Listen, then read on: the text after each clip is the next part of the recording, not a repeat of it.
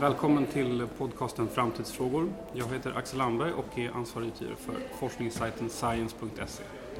Idag kommer vi prata om livsstil och hälsa och med mig här idag är Maj-Lis Hallenius, professor i kardiovaskulär prevention med inriktning på livsstil vid Karolinska institutet och överläkare på livsstilsmottagningen vid hjärtkliniken på Karolinska universitetssjukhuset. Välkommen till podden Maj-Lis. Tack så mycket och tack för förtroendet att få vara med. Hur kommer det sig att du från första början har, har valt att inrikta dig på just eh, kopplingen mellan livsstil och hälsa? Ja, det undrar jag med faktiskt. Nu sitter vi ju på Karolinska institutet och det var här jag läste medicin och jag undrar faktiskt lite då och då, hur kommer det sig att vi var 190 stycken på kursen? Vi passerade samma utbildning, fem och ett halvt år. Och sen så kommer vi att ägna oss åt ganska vitt skilda områden. Och jag fastnade för att förebygga sjukdom och fokus på livsstil. Det är en svår fråga. Mm. Men jag har nog alltid tänkt att det måste vara ännu bättre om vi kan förebygga, om vi kan förhindra att människor blir sjuka. Och det är ju verkligen ingenting nytt egentligen. Det har ju funnits i medicinen i tusentals år. Men det är inte någon vanlig specialitet egentligen. Och livsstilsforskning handlar ju precis mycket om att eh, förebygga sjukdomar, kring hur man eh, ska leva och med kost och träning och så vidare. Mm. Lever du som du lär själv? Ja, det gör jag nog. Um, jag tror att det skulle inte vara riktigt trovärdigt. Jag ägnar mig väldigt mycket åt folkhälsoarbete också vid sidan om forskning, undervisning och min läkargärning. Och jag tror att man skulle inte vara trovärdig om man inte levde som man lärde. Det som jag har svårast för det är väl kanske stressen. Jag har ett jättespännande arbete. Det gör att man jobbar mycket, så jag har svårt att säga nej. Så jag tar på mig mycket. Jag tycker så mycket är spännande och viktigt. Så där har jag lite att jobba på. Men annars så lever jag som jag lär.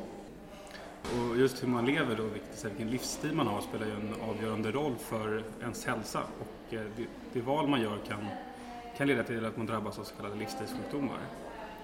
Kan du berätta vad livsstilssjukdomar är för någonting och, och vilka som är de allra vanligaste? Mm.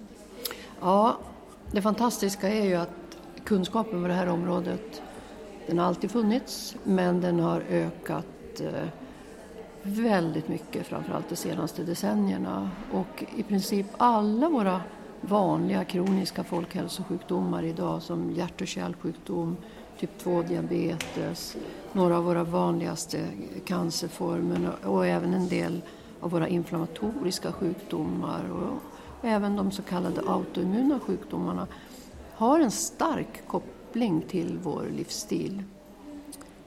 Och naturligtvis spelar gener en stor roll, alltså det arv vi bär med oss. Men arvsmassan har ju inte förändrats så väldigt mycket på tusentals år utan det är vår livsstil som förändras hela tiden och det kommer att påverka hur sjukdomspanoramat ser ut i världen. Det skrivs att allt fler är överviktiga samtidigt som man på sociala medier kan se en utbredd träningshets. Mm. Eh, hur skulle du beskriva den gemene mans hälsa? Hur, står det till med folkhälsan? Ja, hur står det till med folkhälsan? Vilka svåra frågor. ja, å ena sidan kan vi säga att eh, vi lever ju ganska länge i Sverige. Men det är bra frågor. Vi lever länge, men vi har faktiskt tappat vår tätposition. En gång i tiden, för några decennier sedan, så tillhörde vi de befolkningar som hade den allra högsta eller längsta, levde längst i världen. Det gör vi inte längre. Det är inte så att medellivslängden har blivit kortare men vi har tappat vår tätposition. Svenska kvinnor har halkat ner till 12-13 plats och svenska män till 56 plats. Och i vissa avseenden så är vi på väg åt fel håll just nu. Vi sitter mer än någonsin. Men det vi ser, det är de som tränar. Men om du och jag säger att den här veckan, nästa vecka som kommer bli en bra vecka, vi tränar tre kvällar. En timme varje gång säger vi. Det är ju bara tre timmar av kanske 120 vakna timmar den veckan. Och det är vardagsrörelsen, vardagsrörelsen som har minskat, alltså vi sitter stilla mer och mer. En vuxen, liksom barn och ungdomar, sitter i snitt 9-10 timmar idag. I snitt. Sen finns det grupper i samhället som sitter ännu mera. Och eh, det där har redan påverkat folkhälsan och kommer att påverka folkhälsan i ännu högre grad om vi inte lyckas göra något åt det. Matvanorna har vi också faktiskt en backlash. Trots att vi pratar så mycket om mat och hälsa och vi pratar mycket om mat och miljö så har vi en fortsatt ökning av köttkonsumtionen. Vi har gått tillbaka och äter mera animaliska fetter än vad vi gjorde i mitten på 90-talet till exempel. Vi äter lite mera grönsaker, frukt och bär, men vi har långt kvar till målet. Det där låter ju dystert, men samtidigt så kan man vända på steken och tänka och säga att eh, vi har otroligt mycket hälsa och välbefinnande kvar att vinna. Och det är det jag brinner för, att föra ut den här kunskapen. Vilka länder är det som har toppositionerna nu då, om man tänker på mm. genomsnittlig livslängd? Japaner har alltid levt längst i världen. Men japanska män, de har nu tappat sin topposition. Nu ligger de tvåa. Isländska män lever längst i världen. Och det här beror på att eh, i Japan så är man nu på väg att ifrångå det traditionella sättet att äta. Medan islänningarna, på Island har man varit otroligt framgångsrik i sitt eh, folkhälsoarbete med att förebygga hjärt och kärlsjukdomar. Hjärt och kärlsjukdomarna är ju så dominerande folkhälsoproblem så att allt som påverkar hjärt och kärlsjukdomarna till det bättre eller till det sämre kommer att påverka vår livslängd. Så isländska män lever längst i världen men japanska kvinnor lever fortfarande längst i världen. Men det här när man sitter ner så stor del av eh, dygnet, vad är det som, vad i kroppen blir liksom mest påverkat av det? Är det blodcirkulation eller är det? Mm, det passar bra för då är det dags för dig och mig att resa oss. Vi kan göra en sån här Kiruna, sätter oss tio gånger. Ja, det är en jättebra fråga.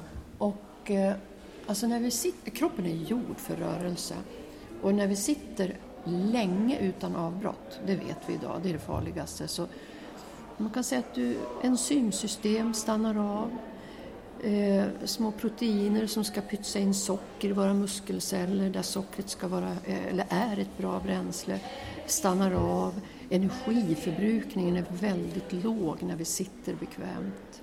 Alltså även om du och jag skulle ligga hela dagen imorgon så har vi ju en basal energiförbrukning och den kan vi inte påverka så väldigt mycket men, men att sitta det är nästan så, ligga alltså energiförbrukning. Det går åt kanske fem extra kilokalorier på en timme. Men bara att resa sig upp och stå och jobba så ökar energiförbrukningen med en faktor gånger tre, alltså från 5 till 15 ungefär. Det betyder att du kan faktiskt stå bort en 5-10 kilo per år om du vill gå ner i vikt och tycker att du behöver det. Om vi skulle ha ett walk and talk-möte du och jag här nu, lite knepigt med mikrofonen här men då har vi en energiförbrukning som är kanske 100-200 kilokalorier i timmen. På sikt, på en månad, på ett år, så kommer det där att påverka till exempel vår kroppsvikt väldigt mycket. Men vi tänker inte på det, utan vi tänker istället på de där få enstaka motionstillfällena.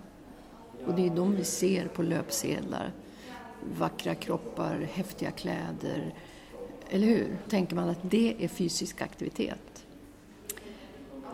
Men jag skulle vilja hävda att vardagsrörelsen, den där låggradiga fysiska aktiviteten, den är ännu viktigare. Du kan inte ta bort den. Det leder mig in precis på min, på min nästa fråga. Eh, precis som du säger, vi vet att det är bra att röra på sig. Eh, och, men att eh, välja rätt träningsform i mm. dagens enorma utbud med, precis som du säger, med all reklam och vad det nu kan vara, är ju svårt för många. Ehm, vilken, vilken typ av träning och hur ofta ska man träna, träna för att leva ett eh, långt och hälsosamt liv? Kan man säga en, mm. någonting om, det? Kan man säga. Det finns ju riktlinjer som bygger då på den samlade forskningen och, och de riktlinjerna de eh, skrivs ju om hela tiden i takt med att eh, kunskapen ökar. Om jag får spekulera lite i hur jag tror att riktlinjerna kommer att se ut om några år så kommer de att se ut ungefär så här att 1. Bryt långvarigt stillasittande. Sträck på benen minst en gång i halvtimmen. öka vardagsrörelsen, gå i trappor, gå en liten bit på lunchen. Gör någonting varje dag, ungefär 30 minuter, då du får upp pulsen lite grann. Något som för dig känns eh, lätt till måttligt ansträngande. Gärna någonting där du använder hela kroppen så att du får använda många stora muskelgrupper. Glöm inte att det handlar inte bara om kondition, det vet vi idag, utan muskelstyrka, muskelmassa är också viktigt. Så att några dagar i veckan ska det finnas inslag av styrketräning. Och då tänker man genast att aha, man måste gå på gym också. Nej, det kanske inte är nödvändigt. Att gå i en trappa till exempel, det är otroligt bra styrketräning för lår och rumpa. Det är ju våra största muskler. Om du tänker dig precis när du tar ett steg i en trappa, så under bråkdelen av en sekund så har du hela din kroppsvikt på ett ben och du häver dig upp. Det är ett exempel på bra styrketräning. Ungefär så där, alltså att bryta stillasittande, att göra någonting som ger både kondition och muskelstyrka. Eh, gärna varje dag och sammanlagt 30 minuter om dagen. Men glädjande nog, och det här är ganska nytt, vi vet idag att varje minut räknas. Du måste inte hålla på 30 minuter i ett svep, inte ens 10 minuter i ett svep. Utan om du och jag ruschar upp för trappan där borta några gånger i en minut så check, det räknas. Kan man, eh, nu vet inte om det här blir, blir rätt fråga här men det är av, av eget intresse. Man har ju olika genetik, mm. korta, långa muskler och så vidare. Hur stor betydelse har, om man ska välja en träningsform, hur stor betydelse kan det vara att man anpassar den efter vad man har för genetiska förutsättningar? Mm. Jag har gjort studier på mig själv. Men jag har mycket lättare för uthållighet än vad jag har för explosivitet till exempel. Mm. Ehm, även om jag skulle gärna ha, ha mycket muskler så, mm. så, är det inte lika lätt som det är för mig att springa snabbt. Eller säga. Mm. Är det något man bör ta hänsyn till? Ja, absolut. Och här har kunskapen också ökat mycket. Och det är ju så som du säger att eh, vi har olika förutsättningar för att bli bra i olika träningsformer. Och till exempel då, som du är inne på, det finns ju i princip två olika typer av muskelfibrer. Typ 1-fibrer som är uthålliga. De som har mycket typ 1-fibrer, och det här föds vi med alltså. De som har mycket typ 1-fibrer det är ofta de som är eh, långdistanslöpare. De som har mycket typ 2-fibrer det är styrkefibrer. De flesta av oss har en, har en kombination men man kan ha lite övervikt åt någon, och något av hållen så att säga. Och det är klart att om en med mycket typ 1-fibrer går till gymmet och försöker träna så att han eller hon får lite svällande mm. muskelbukar i överarmen då får hon eller han kämpa väldigt bra. Det är inte ens säkert att det blir några muskelbukar. Medan den här killen eller tjejen som har mycket typ 2-fibrer och som märker resultat i gymmet bara på några gånger eller några veckor. Han eller hon trivs inte i spåret, i motionsspåret.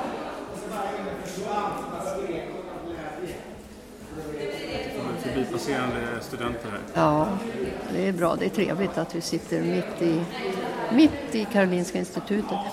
Så att eh, vi passar bra för olika, mer eller mindre bra för olika typer av aktiviteter. Men den här killen som har mycket typ 2-fibrer och som blir bra på styrketräning, han behöver faktiskt promenaden. Mm. Och det skadar inte att den som är uthållig, som gillar långdistanslöpning och så vidare, ändå ägnar sig åt lite styrketräning.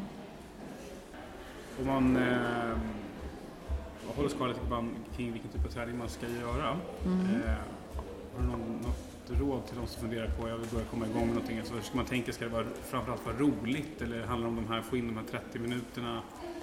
Eller vad, vad, jag tror att vad är lättaste, ja. vägen? Jag tror du har egentligen redan svarat på den frågan. Okay. För att det är en jätteviktig fråga och bra. För att ska det bli av, då handlar det om att hitta något som man tycker är kul, ja. roligt. Det är mycket större chans att det blir bestående då. Och då blir det ofta så att man väljer något som man också är bra på eller gjord för eller har erfarenhet av. Men eh, det är ganska vanligt att det inte går till på det sättet. Man dras med, av någon kompis eller på eh, ett gäng på jobbet eller något som är väldigt trendigt fast det egentligen inte är din grej.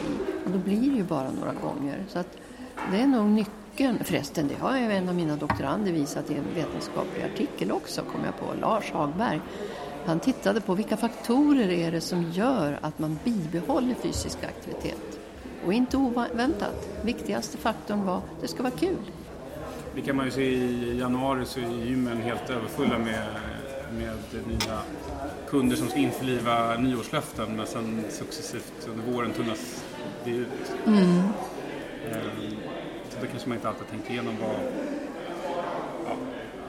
hittat rätt säga, träningsform. Precis. Men det kan ju vara bra också att vi har ett stort utbud och att det kommer nya träningsformer för chansen att man hittar något som man gillar ökar ju då.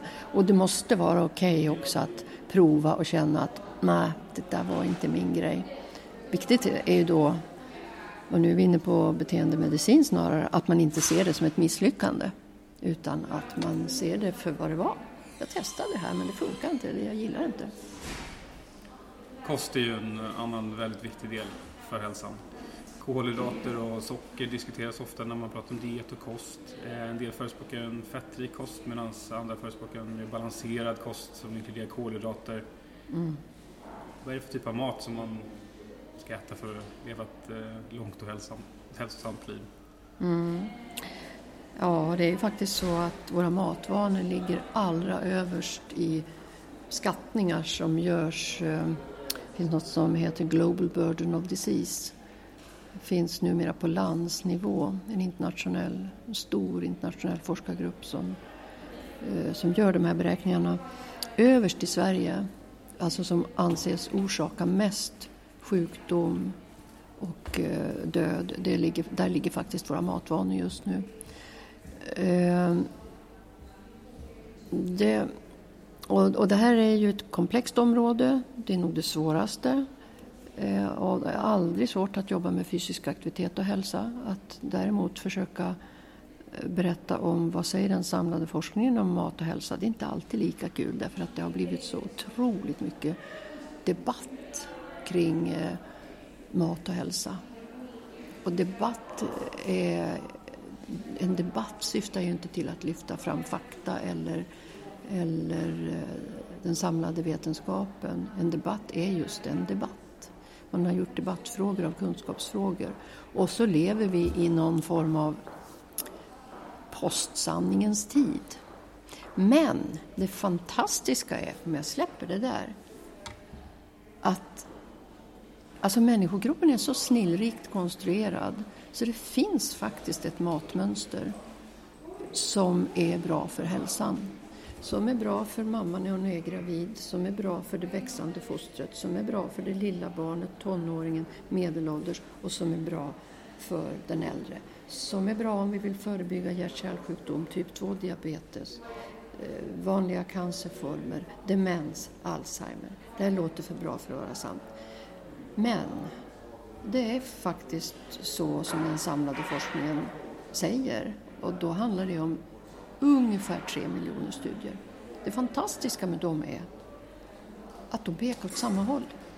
De visar på att det finns ett matmönster. Så det är inte, det är inte vad ska jag säga, det är inte vetenskapen som har varit för dålig eller att faktabasen är bräcklig. Det är det där sista steget att verkligen kommunicera ut det, att använda det i hälso och sjukvården. Det är där, det är det steget vi inte har klarat. Jag känner mig tryggare och tryggare. Nu börjar jag bli ganska gammal. Jag har undervisat länge, jag har skrivit läroböcker. Jag tycker det är roligt och hedrande att journalister hör av sig. Och jag känner mig tryggare och tryggare att det jag säger vilar på en vetenskaplig bas, att det är och faktabaserad. Men det har blivit svårare idag jämfört med för 15 år sedan. Hur ser det här matmönstret ut? Bra fråga. Om du tänker en pyramid. Jag ska skicka en pyramid till dig sen. Eh, en pyramid där basen är väldigt grön Där har du massor med grönsaker, ärtor, bönor, linser. Du har bär, du har frukt, du har gröna blad, du har nötter, mandel. Du har rotfrukter, du har säd, du har rågbröd, fullkornsbröd, du har fett. Flera flaskor med fett, men det är grönt fett, vegetabiliskt fett. Det är också fett i nötter, mandel till exempel. Avokado är mycket fett i. Sen sma, sna, smal, blir pyramiden smalare, vad heter det? Smalnar av. Smalnar av. Kan man säga något om hur stor den här procenten är, den nedre delen? Ja, 30, 40, upp mot 50 procent. Den är stor, tung, mm. bred. Pyramiden är ju den är schematisk, men den är snygg. För den skvallrar både om vad är bra mat och ungefärliga proportioner. Sen blir det smalare. Och där uppe ligger något från havet. Där ligger musslor, räkor, fisk. Både vitfisk och feta fiskar. Hade vi suttit i Japan, du och jag nu, då hade det legat lite alger där också. Sen blir det ännu smalare och där kommer sen ägg, kyckling och våra mejeriprodukter. Där kommer mjölk och grädde och ost och eh, Sen är det jättetrångt, nu är vi uppe i pyramidens topp. Där ligger det röda köttet och chark, processad, processat kött alltså. Och överst ligger det faktiskt en liten söt sak, någon godis eller någonting sött. Allt finns där. Men tyvärr står pyramiden rakt upp och ner i Sverige. Vi har alldeles, vi äter alldeles för mycket kött, alldeles för mycket animaliska, eh, alltså animaliskt fett. Så att den där pyramiden, den försöker vi nu lyfta fram som ett pedagogiskt sätt att berätta om, vad säger den samlade forskningen? En sak till, den vilar på en bas av daglig fysisk aktivitet. Påminner om tallriksmodellen eller något liknande som man hörde om i skolan? Ja. Fast ändå, det kanske inte riktigt jo. samma proportioner? Ja, absolut, den gör det. Tallriksmodellen, den, mm, man kan tycka att den är mossig men den är inte dum alltså. För om man tänker tallriksmodellen varje gång man käkar eller varje gång man går och handlar. Är halva tallriken eller halva matkassen fylld med det gröna, mm. då blir det bra. Men den är ju inte det. Det är bara 4 procent av männen i Stockholm som äter ett halvt kilo grönsaker, frukt och bär. 11 procent av kvinnorna, så vi har långt kvar till målet. Ungefär så. Eh, kan du säga någonting om det att en del eh, förespråkar just det här med att man inte äter socker och kolhydrater alls nästan, att man äter om det heter ketodiet eller mm. GI där och de här olika dieterna. Så väldigt mycket fett och protein. Mm. Finns det några faror med att, eh, ja.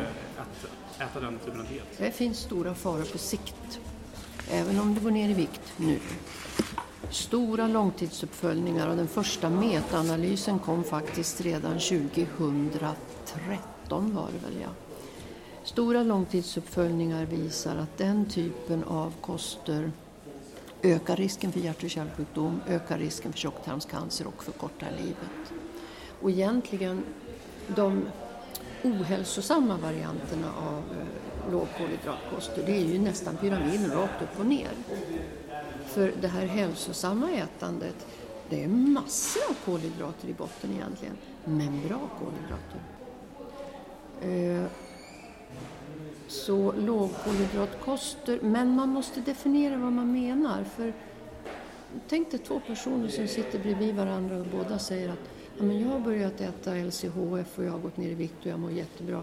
Den ena, vi säger att det är två tjejer och den ena tjejen har kanske slutat äta lösgodis och istället börjat äta mycket mer avokado. Eh, Medan den andra tjejen hon har tagit bort frukten och ersatt den med en bit brie på eftermiddagen.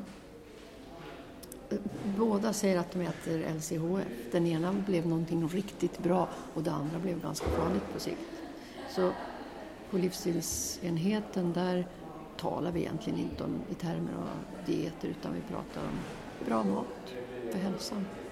Vi har varit inne på både kost och träning nu men eh, något som du även själv var inne på inledningsvis är just det här med stress. Mm. Hur stor betydelse har stress för dels utvecklingen av livsstilssjukdomar men också eh, hur hur folk, folkhälsan, den gemene mans hälsa? Ja, dina frågor är ju jättebra, och relevanta.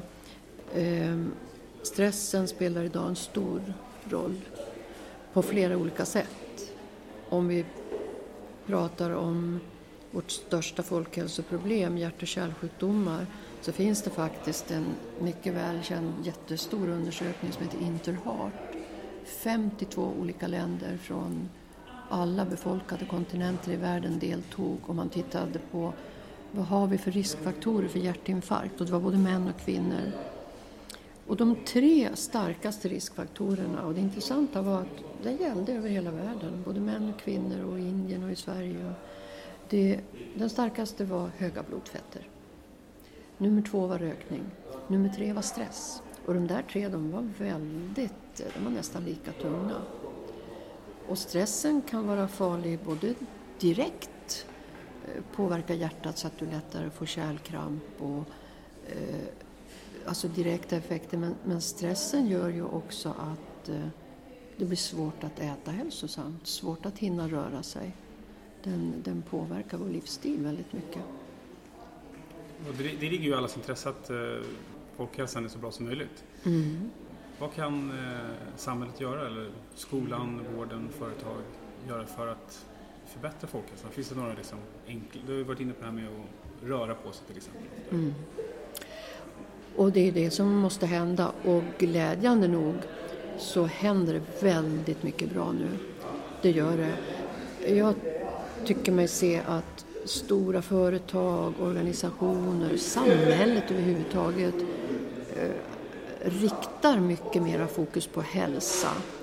Och jag välkomnar verkligen att det här begreppet hållbarhet inte bara handlar om vår miljö utan hållbarhet måste ju också inkludera hälsa. Jag menar människor är ju den viktigaste resursen vi har kanske.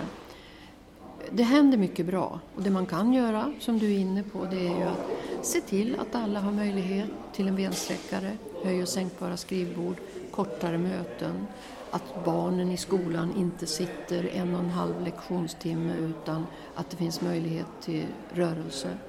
Det vet vi minskar risken för diabetes, hjärt-kärlsjukdom och påverkar inlärningsförmågan. Eh, men det svåra är ju att sådana här saker som vi säger att det är allas ansvar, det är ju just sådana frågor som lätt hamnar mellan stolarna. Då tycker man att det där får skolan ta ansvar för. Nej, men det där får väl hälso och sjukvården sköta. Det är ju de som har kompetensen. Och så blir det ingen till slut. Men, men det händer mycket bra nu. Mm. Eh, hur skulle du säga att lever vi hälsosammare idag än vi gjort tidigare och hur tror du att utvecklingen kommer att se ut framöver? Vi lever tyvärr inte hälsosammare idag än för 15 år sedan eftersom stillasittandet har ökat och vi har en backlash vad gäller matvanorna. Och det är ju faktiskt så i en nordisk undersökning, en stor undersökning som presenterades av Nordiska ministerrådet i fjol så hade vi svenskar de ohälsosammaste matvanorna. Så det har gått åt fel håll i vissa avseenden och vi har tappat när det gäller livslängd och så vidare. Men jag väljer att vara optimist i alla fall. Sverige är ett litet land, vi är välutbildade. Om allt det bra som händer just nu får ännu mera vind i seglen, då tror jag faktiskt att vi har möjlighet att vända det här igen. Så att vardagsrörelsen ökar i alla åldrar och att matvanorna förbättras. Men då måste alla hjälpas åt. Måste vi forskare också sträcka ut en hand till livsmedelsindustrin till exempel. En dialog istället för att stänga dörrarna, bara skälla på varandra. Eh, vi måste samarbeta mycket mer. Avslutningsvis då, vilka är dina tips till de lyssnare som vill leva ett hälsosammare liv? Om du får ta tre tips. Tre tips. Sträck på benen en gång i halvtimmen. Och underskatta inte den lilla rörelsen. Två. Lita på de vetenskapligt baserade råden om mat och hälsa. Och tänk tvärtom. Låt det gröna vara mat och fisk och kyckling och kött blir tillbehör. Tre. Prioritera sömnen. Perfekt. Eh, tackar så mycket för att du varit med i podden. Tack för att jag fick vara med. Jag hoppas att du är med igen i framtiden. Gärna. Tack. Tack. Hur blev det där då tror du?